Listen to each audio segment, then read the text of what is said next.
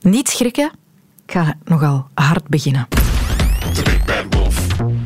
The Big Bad Wolf. Ken je dit nummer nog? Big Bad Wolf van Duck Sauce. Het is tien jaar oud ondertussen. De tekst van het nummer vrij eenvoudig. Het is gewoon continu de Big Bad Wolf, de Big Bad Wolf en dan nog eens de Big Bad Wolf 33 keer of zo. Maar de clip hiervan. Jongens, Jan dat is iets.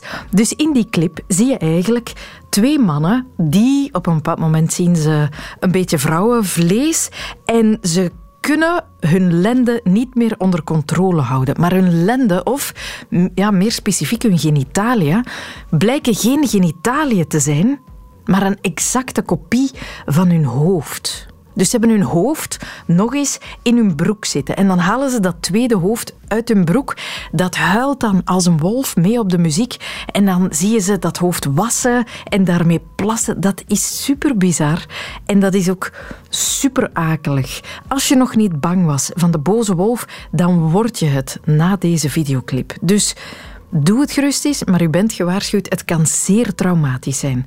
Zoals ontmoetingen met wolven blijkbaar vaker wel zijn. De grote boze wolf, daar begint deze podcast over het wilde beest. Welkom in de wereld van Sophie.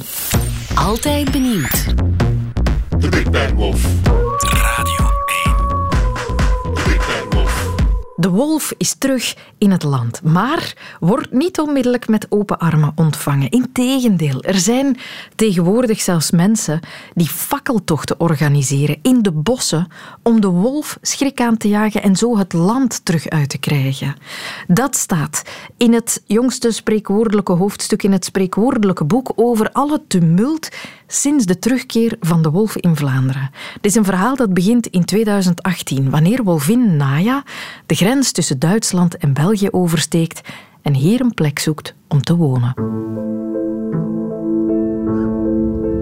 We hebben hier te doen met een modelwolf. Hè. Eh, Een wolf zoals we hem graag hebben, eh, die ook netjes alles doet wat voorspeld wordt over wolven. Ze, gedra- ze gedraagt zich zeer schuw, kleurt in dit geval ook netjes binnen de lijntjes van dat militair domein. Dus ze komt hier nauwelijks buiten. De kans op conflict met mensen is zeer klein op die manier.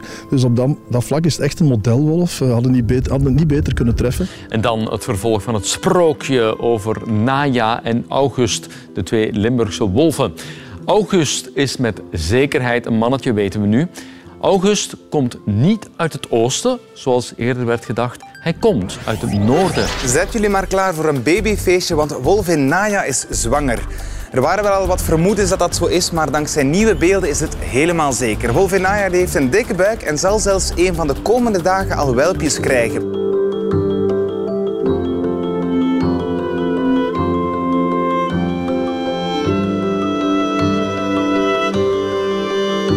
Ziet er steeds meer naar uit dat wolvin Naya en haar welpen dood zijn. De wolvin dook de voorbije jaren regelmatig op in Limburg en in de Kempen.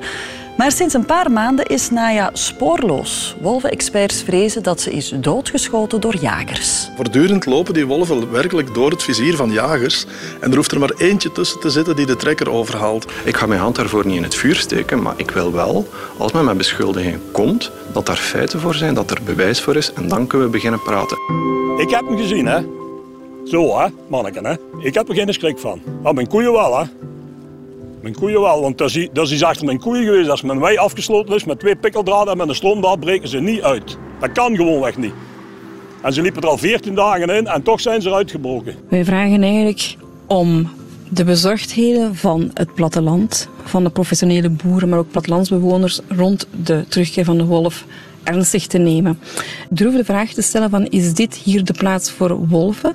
En is het mogelijk, kan men onderzoeken of een herlocatie van die dieren naar een ander territorium, een beter territorium voor hem, of dat een optie is? Ja, de wolf die, die eigenlijk systematisch gedrag blijft vertonen, dat hij runderen, paarden, koeien aanvalt, die wolf moeten we identificeren en die moeten we minstens tijdelijk verplaatsen. Die kan naar een, eh, naar een ander gebied verplaatst worden, hè, waar hij veel meer plaats heeft om, te gedijen. De voorstellen die zij doen, dat zijn regelrechte misdrijven. Je mag wolven niet vangen, je mag wolven niet gevangen zetten, je mag die niet verplaatsen en je mag die al helemaal niet doden.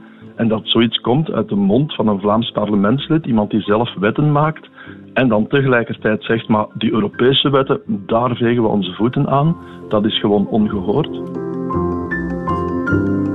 Als mensen niet meer geloven in het verhaal van de wolf, als zij bang zijn, dan kan je dat niet links laten liggen. Um, als wij signalen krijgen van landbouwers die zeggen van die wolf is niet schuw, die zit hier vlakbij, die volgt ruiters, die zit in mijn stallen, dan kan je dat niet zomaar naast je hmm. neerleggen en wachten tot een ongeval gebeurt of niet. Ik bedoel, dat moet geadresseerd worden. Er is niks mis met deze wolf, die vertoont perfect natuurlijk gedrag. Eh, de CD&V heeft zijn eigen definitie van probleemwolf uh, uitgevonden, maar die strookt totaal niet met wat Europa daarmee bedoelt. Een wolf is pas een probleemwolf als die mensen actief gaat benaderen of als die herhaaldelijk state-of-the-art uh, wolfproof omheiningen weet te overwinnen. En die hebben wij helemaal niet in Limburg. waar wolven nu toeslaan, gaat het telkens om onbeschermd vee. Dus je moet niet praten over een probleemwolf als je zelf niet de maatregelen hebt genomen om te voorkomen dat die wolf bij je vee kan. De paniek die er op dit moment bij ons in Vlaanderen is, die was er twintig jaar geleden in Oost-Duitsland en een paar jaar later in Midden-Duitsland en een paar jaar later in West-Duitsland. Maar als we nu kijken naar Oost-Duitsland, elke schapenhouder die gaat daar automatisch een omheining zetten die wolvenproef is. En dat zijn nog altijd niet de grootste wolvenliefhebbers, maar daar is dat de evidentie zelf. Omheiningen alleen is niet het antwoord of niet de oplossing. Waarom niet? Omdat je in heel Vlaanderen moeilijk kan gaan omheinen. En ook omdat als je heel die open ruimte gaat omheinen, dat dat problemen zorgt, voor problemen zorgt voor andere wild. Bijvoorbeeld reeën kunnen niet meer doorsteken. Hazen, mhm. konijnen lopen zich dood op die omheiningen. Dus dat is voor een heel aantal redenen niet echt de ultieme oplossing. Met andere woorden, we willen niet meemaken dat we binnen een jaar opnieuw terug moeten samenzitten en zeggen van er is geen enkel vooruitgang gemaakt en er mhm. blijven dieren aangevallen worden en mensen zijn bang.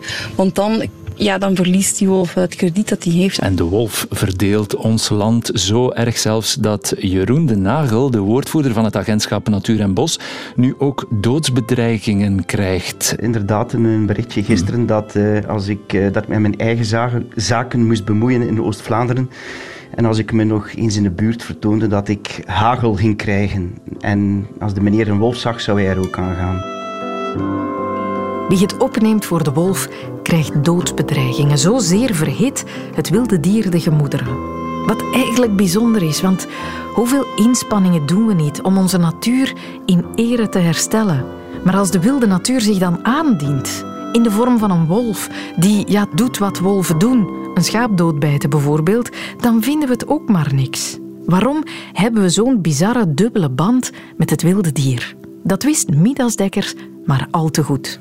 Nou, omdat we een dubbele kijk hebben op de natuur. Midas Dekkers is een beroemd Nederlands bioloog en auteur van heel veel razend interessante boeken over onze natuur.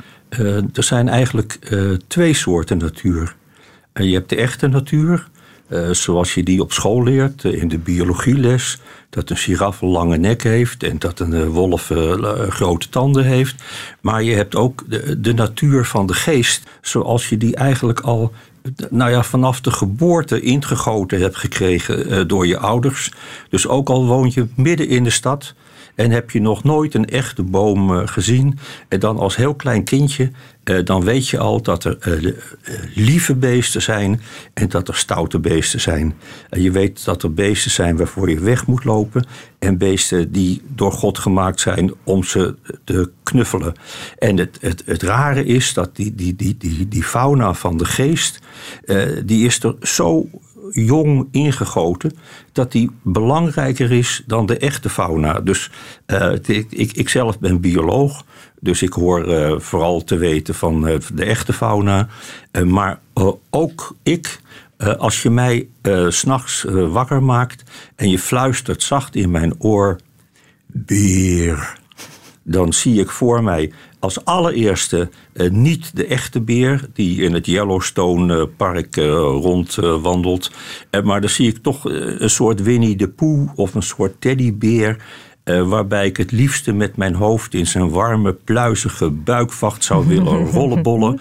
Uh, voordat ik me realiseer dat, uh, dat het buitengewoon onverstandig is om dat werkelijk te doen. Ja, die fauna van de geest, is dat de schuld van, van de sprookjes, van onze knuffelbeertjes? Ligt het daaraan? Nou, van, van alles. Het, het, het ligt er vooral aan dat we in de tijd dat wij nog duizenden, duizenden jaren geleden in onze blote billen door het bos heen liepen, dat we als kindje als allereerste moesten leren eh, voor welke beesten je weg moest rennen en naar welke beesten je toe moest gaan om ze te aaien of om ze op te eten of eh, iets anders mee te doen. Dus die tweedeling die wordt ogenblikkelijk gemaakt. En nou ja, de beesten met grote tanden en die zeggen, die, die, zijn, die zijn eng, dat weten we. En nou is er met die wolf hebben we een probleem. Want we weten niet waar we die wolf in moeten delen. Ja. Aan, de, aan, de, aan de ene kant is de wolf een wild dier met grote tanden waarvoor je weg moet rennen.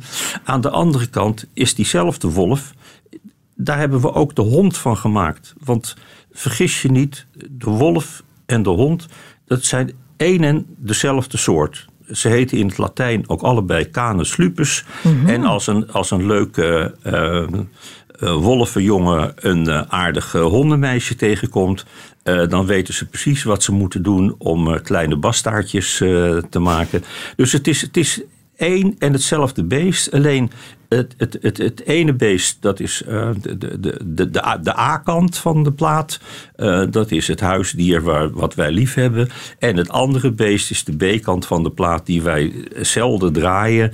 Uh, maar daardoor des te uh, onbekender uh, is. Het, het, het, feit is dat er de wolf in Nederland en België al, al, al, al, al eeuwen aanwezig is. En ook al die tijd aanwezig geweest is. Alleen was die wolf vermomd als hond. Mm -hmm. en het gekke is dus dat als er een schaap gebeten wordt door een wolf, dan is de wereld te klein. Ja. Maar dat er tienduizend uh, maal zoveel honden zijn dan wolven. En dat een schaap tienduizend maal zo vaak gegrepen wordt door een hond als door een wolf. Dat, uh, ja, dat wilde niet in, omdat wij niet kijken naar de echte wolven, de echte hond. Maar omdat wij kijken naar de wolf in onze geest en de hond in onze geest. Ja, ja ligt het ook een beetje hier aan ons, lokaal aan de lage volgebouwde landen? Of roepen, roept de wolf wereldwijd dit soort verwarde reacties op? Nou ja, we hebben uh, door de eeuwen heen het, aardig met de wolf samen kunnen leven. Tot er op een gegeven moment zoveel mensen waren dat er geen plek meer was voor wolven. En die twee met elkaar gingen botsen. Want normaal gesproken kom je een wolf niet tegen. Een wolf is wel wijzer, die, die, die, wil ons helemaal. Kijk, er zijn twee soorten wolven. Je, je, hebt, je hebt een soort wolf die het goed met de mens kon vinden, eh, die niet bang voor ons was. En nou, dat is de hond geworden. Mm-hmm. Uh, maar er waren ook wolven uh, die het, het, het, nooit met de mensen hebben kunnen vinden. Uh, die altijd bang voor ons zijn geweest. En die altijd schuw in het bos hebben geleefd. En zolang er nou maar genoeg bossen zijn en weinig genoeg mensen zijn, uh, hoeft dat niet te botsen. En, en zo hebben we dan ook uh, de eeuwenlang uh, wolf en mens als een soort, ja, een soort wel vijanden van elkaar, maar het, het, het, zelden een conflict. ja, tot, tot, totdat wij mensen heel België en heel Nederland hadden volgebouwd. dus toen, toen, toen uh, de wolf uh, een eeuw of twee eeuwen geleden voor het laatst hier gezien werd. Toen leefden we in redelijke samenhang met elkaar. Maar mm-hmm. ja, als die wolf is een eeuw weg geweest en toen kwam die terug en toen hadden we alles volgebouwd met huizen en wegen. En ja, dus nou, nou, nou is het even een conflict. Hij, hij weet even niet, hij komt ons nog iets te vaak tegen op weg naar een veilig plekje. Ja, maar ja. als hij eenmaal een veilige plek gevonden heeft, dan uh, blijft hij lekker daar. En als wij nou maar lekker hier blijven, is er niks aan de hand. De reactie van de mens op de terugkeer van de wolf, eh, ook al hebben we dat conflict nu vandaag eigenlijk dan zelf veroorzaakt, is wel heel stevig. Hè? Dit weekend organiseert een groepje mensen een fakkeltocht tegen het dier, omdat ze zijn aanwezigheid niet willen. Die dieren zullen bang zijn van het vuur. Mensen die de wolf verdedigen, die krijgen nu doodsbedreigingen. Iedereen die met de wolf geassocieerd wordt, is nu het kwaad. Is straf, hè? Uh, ja, je hebt ook mensen die met fakkeltochten tekeer gaan tegen andere mensen. Het vluchteling geheten, die, die, die, hierheen komen. Daar wordt ook heel heftig op gereageerd. Maar bij wolven speelt er nog iets extra's mee. Dat is dat de wolf die is van jongs af aan eh, als kleuter in, in de verhalen altijd afgeschilderd als het slechte. Hè. Dieren zijn behalve een echt beest eh, met de snuit en oren. En de, de, het, zijn ze ook een symbool. En en elk dier is een metafoor op pootjes. Hè. Dus de, de, de uil is het een metafoor voor slimheid. Eh, gek genoeg zijn jonge uiltjes, uilskuikens, symbool voor domheid. Maar de- elk beest is in de eerste plaats een symbool. En, en de wolf is nu eenmaal het symbool van het kwaad. En iedereen die die wolf helpt, dat is een handlanger. Die is dus eh, de, de ook, de- die is ook het kwaad. En eh, ja, zo worden eh, mensen die eh, het opnemen voor de wolf, eh, die worden zelf een soortement van wolf en als zodanig eh, Mhm. behandeld. Ja. Begrijp ik het goed? Hadden we vroeger een, een betere band met wilde dieren? Of misschien is het beter gezegd een correctere verhouding met wilde dieren? Nou, een beetje. eh, eh, eh, ehm, hoe heet zoiets? Vreedzame samenleving. Dat je, Mhm. dat je eigenlijk een beetje bang bent van elkaar. Maar als jij nou maar uit de buurt van mij blijft en ik blijf uit de buurt van jou. Eh, dan kunnen we eh, best samen door het leven. Ja, of als ik je kan temmen, dan mag je in mijn buurt komen. Uh, ja, nou is het bij die wolf, het, is het gekke dat. eh, er zijn allerlei theorieën geweest eh, over eh, hoe de hond nou ooit uit de wolf is ontstaan. Maar tegenwoordig zijn de meeste geleerden het er wel over eens dat eh, de wolf eh, vrijwillig naar de mens is gekomen. Althans, eh, sommige wolven eh, die zijn vrijwillig in de buurt van de menselijke behuizing gaan schooieren. Want daar, eh, daar is altijd wel iets te eten te vinden. al is het maar een kippetje of een schaap. Eh, en toen heeft de mens daar gebruik van gemaakt door van die wolf een hond te, ma- een, hond te maken. Ja. Dus het, het, het, allergekste beest op de hele wereld, dat is een, een herdershond. Dus een, een herdershond, dat is dus eigenlijk een wolf. En die wolf die, kan dus nog iets wat eh, alle wolven kunnen. Namelijk om hun prooi eh, heen rennen en de prooi eh, in de poten bijten. Eh, en daar hebben wij een herdershond van gemaakt. Die nog wel weet hoe je de, de, de schapen samendrijft. Maar vergeten is hoe je ze op moet eten. ja, het, is, het, is, eh, het, het is zelfs zo dat, dat we eh, toen we ehm, vanuit Europa Canada veroverden. Toen waren daar nog heel veel wolven. En die hebben wij mensen uitgeroeid met behulp van, jawel hoor, eh, de hond. Eh, als, een, als een verrader van zijn eigen soorten. Ja. Dus dat is het rare. Het is het een en dezelfde soort. Maar de, de ene helft van die soort verraadt de andere helft van de soort. Het, eh, Mhm.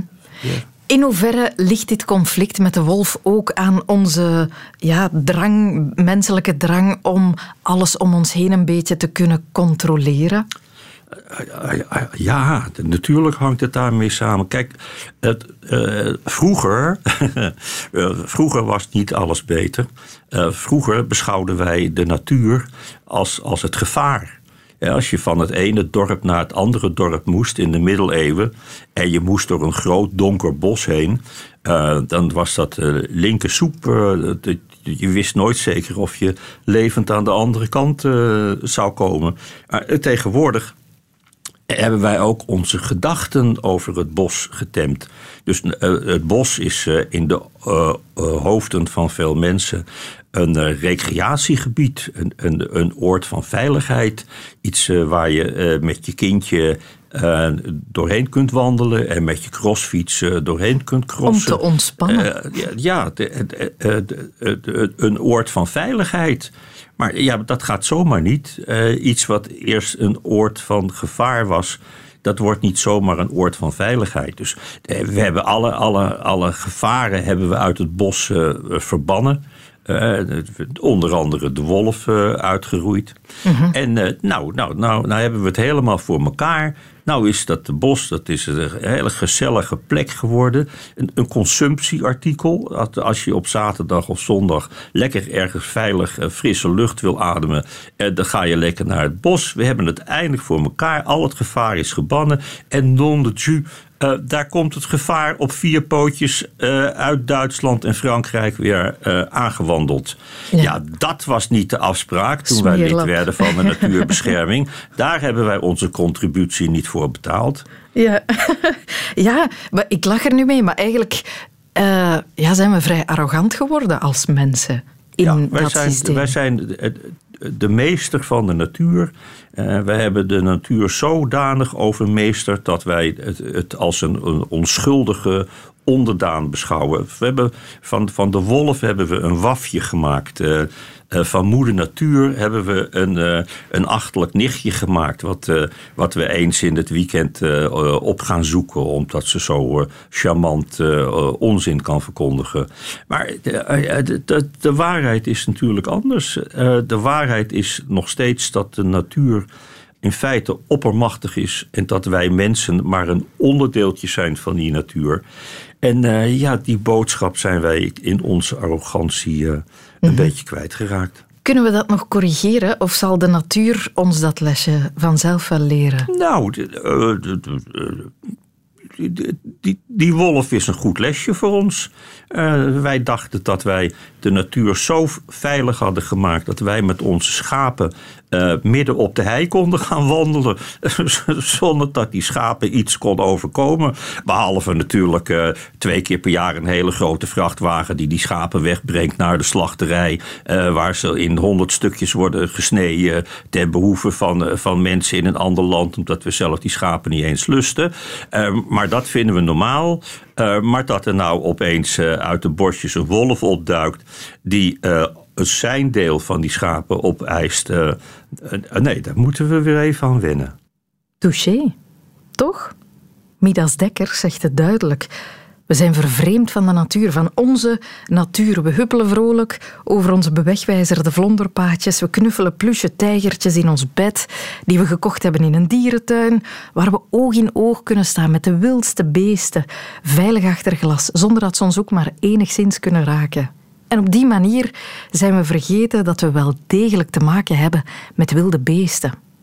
Dat we op die manier vergeten zijn dat we wel degelijk te maken hebben met wilde beesten, dat kunnen ze in dierentuinen ook wel getuigen. Herinnert u zich dat verhaal nog van die vrouw die een tijdje geleden bijna een contactverbod kreeg met een aap uit de zoo van Antwerpen? Die vrouw, Adi heette ze, had een ingeband opgebouwd met Cheetah, een van de chimpansees. En zij bezocht hem regelmatig, gaf hem kusjes langs het raam, want zij zag hem graag. En hij haar ook, dat was duidelijk. Maar daar is de zo dus tussen gekomen. Want zo'n band is niet goed voor de aap die op die manier dreigt in de problemen te komen met andere apen die hem zouden durven gaan verstoten. Dus ja, een dreigend contactverbod. Dat is een verhaal waar zij in die andere dierentuin Peridaisa helemaal niet van opkijken. Ook zij zien dagelijks bezoekers die proberen banden op te bouwen met hun wilde dieren. Anke van Meer sprak er met Tim Bouts, hoofddierenarts en zoologisch directeur.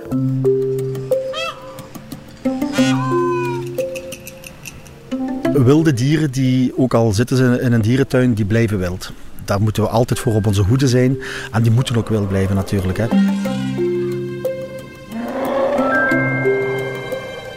Dat, dat, is nog maar, laten we zeggen, drie, vier, vijf generaties dat dieren in dierentuinen zitten. Ja, dierentuinen bestaan nog zo heel lang niet natuurlijk. En in het begin werd er dan ook nog niet gekweekt. Dus die dieren zijn fundamenteel helemaal niet veranderd. Dat blijven wilde dieren met hun, hun, wilde uh, instincten. En dus uh, die blijven gevaarlijk en daar, daar moeten we altijd op letten. Er zijn bezoekers die dat graag zouden willen geloven dat er een band bestaat. Um, maar dat denk ik uh, toch niet echt, omdat uh, die wilde dieren zijn natuurlijk ook wel opportun. In die zin dat uh, die vriendschap ook ontstaat omdat ze weten dat er eten komt. Ja, positieve dingen komen als er een, een positieve interactie is uiteindelijk.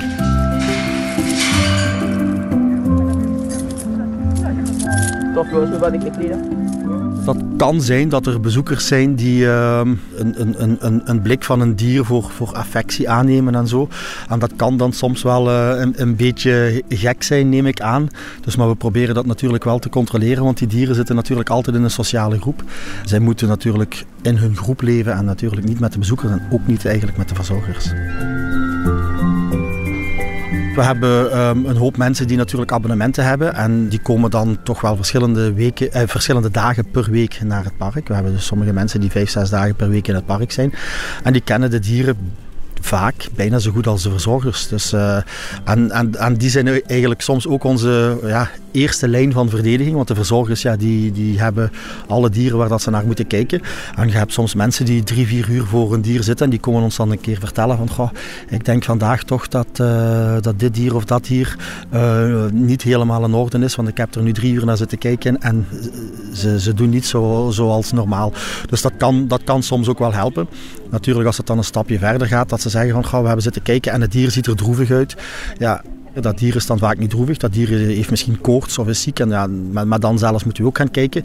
Maar, dus, maar dan wordt het eigenlijk gevaarlijk. Want dan gaan ze zich vereenzelvigen met het dier. En gaan zij conclusies trekken die niet noodzakelijk correct zijn. En dat moeten we dan ook wel managen. Want die uh, mensen gaan dan, uh, die schrijven dan ook wel, wel e-mails. En die bellen en die proberen een verzorger te zien. En dan moeten we daar toch wel de tijd voor nemen om uit te leggen van kijk, uh, nee dat dier kijkt niet droevig. Dat dier heeft koorts. Eh, of dat dier heeft diarree. En die staat onder behandeling. En dan snappen ze dat ook wel. Maar soms wordt die, die die link dan iets te, te rap gelegd en, en, en soms ook verkeerd gelegd. We hebben een bezoeker gehad die een liefde had voor een van onze gorilla's. Um, en die dus ook enkel en alleen maar voor die gorilla kwam. En die ook echt dacht dat er een liefdesband was tussen de gorilla. De gorilla had helemaal niets met die bezoeker. dus uh, op zich is dat dan ook niet zo'n probleem. Want ja, de, die bezoeker voelt het dan wel. Het wordt maar een probleem als die gorilla dan ook dicht bij die bezoeker gaat zitten of zo. Maar dat was hier totaal niet het geval. En die gorilla is dan ook naar een andere dierentuin gegaan. En die bezoeker is ook mee naar de andere dierentuin verhuisd. En die volgt daar nu de gorilla.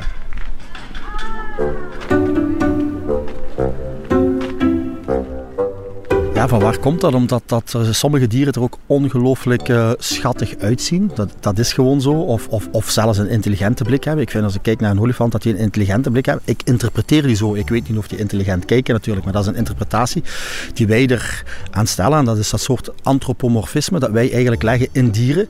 En als dat te ver gaat, kan dat... Uh, wel een beetje gevaarlijk zijn ook. En dat moeten we toch wel proberen te voorkomen, denk ik.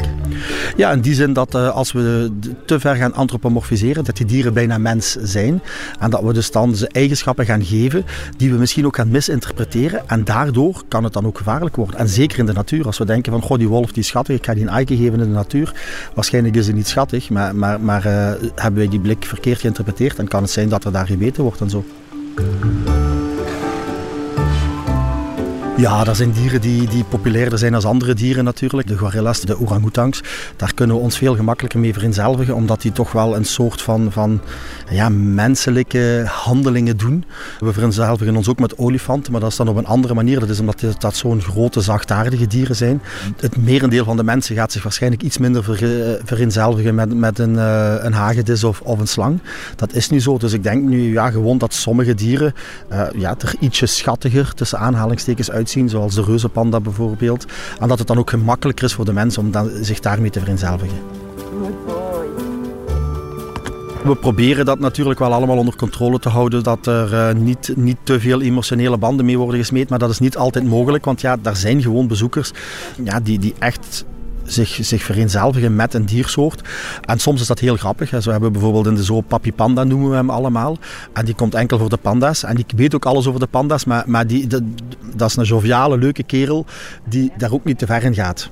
Dus, maar soms heb je dan inderdaad mensen zoals uh, die, die persoon met, met de gorilla die dan dat stapje verder gaan. En dan moeten we daar natuurlijk wel voor oppassen. Want ja, dan uh, ja, gaan die opnieuw conclusies maken. En, en dat gaat dan soms een beetje te ver. En dat moeten we dan proberen te kanaliseren.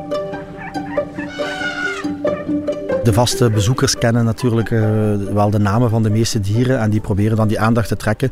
Maar um, dat, dat gebeurt eigenlijk heel weinig dat de dieren daarop reageren. Behalve de olifanten zouden dat kunnen doen en vandaar ook dan dat die een andere barn name hebben, zoals we dat zeggen. En dat is omdat uh, de publieke namen, als ze die zouden roepen, eh, eh, dan zouden, zouden als de olifanten naar het olifantenbad gaan of zo en ze roepen de, de naam, dan zou het kunnen dat uh, die olifanten dan eigenlijk um, uit controle gaan. En daarom dus dat de verzorgers andere namen gebruiken voor de olifanten, waardoor dat ze enkel en alleen maar naar die namen luisteren.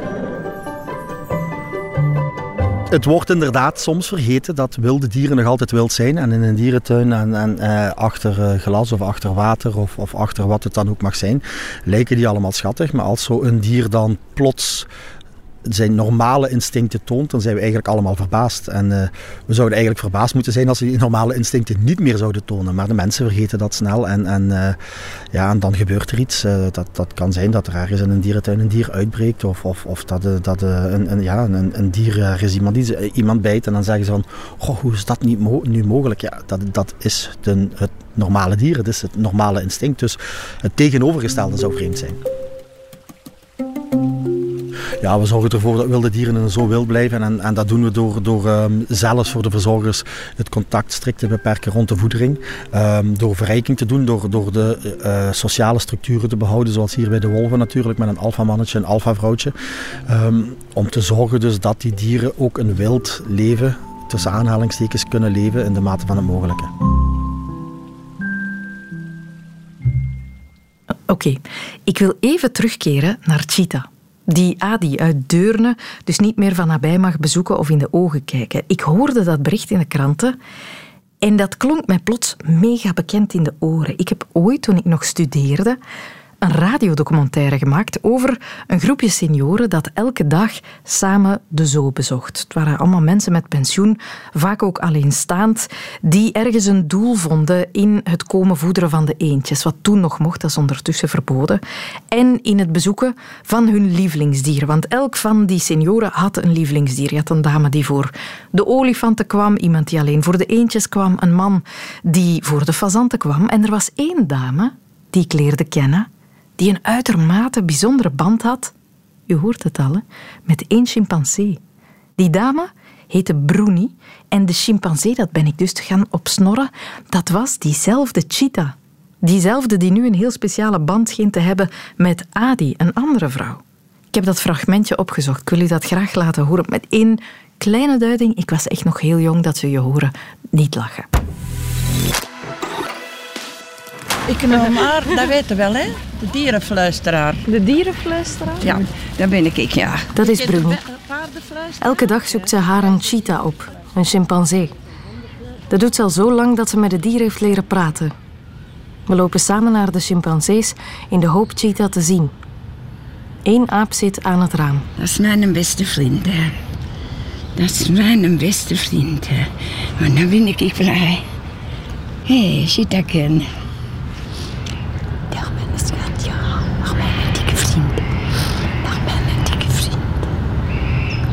Hij zegt niks, hè? Dat spijt ik nog, hè?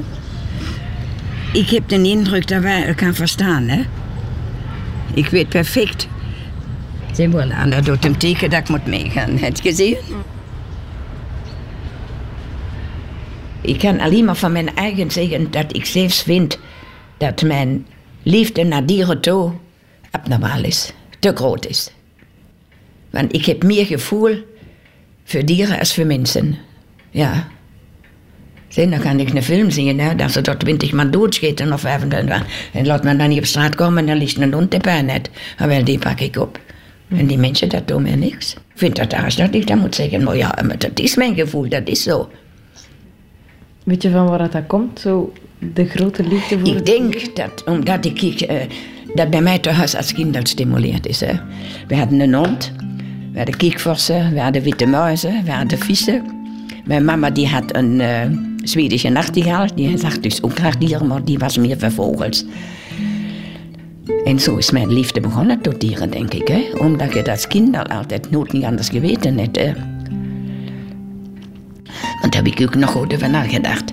Want wij kregen dan, als die uh, bomben in Engeland opgestegen waren... Hè, en die kwamen naar het westen toe, hè, ik dus van Düsseldorf...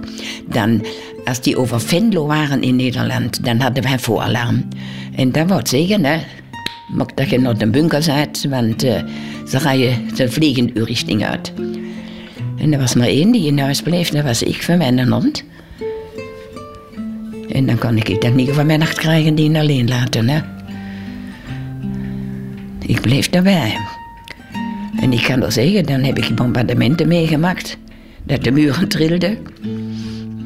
En ik lag bovenop mijn hond. En ik, ik, ik was dan ook... Ik mag niks zeggen. Ik, heb niet, ik ben niet echt bang geweest. Ik had, had geen angst. Ik heb nou niet dat gevoel gehad, hier kan niks gebeuren. Hè. Dat is niet waar, want ik heb het meegemaakt in de, dichtbij. Dat ons appartement, hè. we hadden geen enkel binnenmuur niet meer. Hè. Het appartement was nog één, één plaats. Deuren eruit, vensters eruit. Maar die moment moet er dan ook niet meer gaan lopen. Hè. Dan is het ook te laat. Hè. Maar ik heb het voor mijn hond gedaan. Oh, ik zou dat niet kunnen hebben, een beetje achterlaten.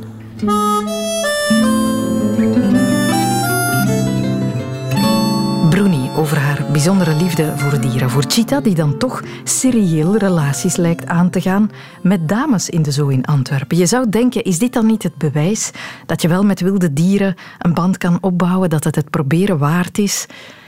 Maar ik denk toch maar van niet. Cheetah is als klein aapje opgegroeid in een mensengezin. En uit onderzoek van de Zoo van Chicago blijkt dat dat soort aapjes vaak later sociale interactieproblemen krijgt met soortgenoten. Cheetah dus. En daarom grijpt de Zoo van Antwerpen dus nu in. Maar dat is droevig, hè, want Cheetah zit daar, gevangen tussen apen, met wie het eigenlijk niet helemaal botert, en mensen met wie het niet meer mag boteren. We houden het wild dus maar beter gewoon het wild. Fascinerend, spannend en ongrijpbaar.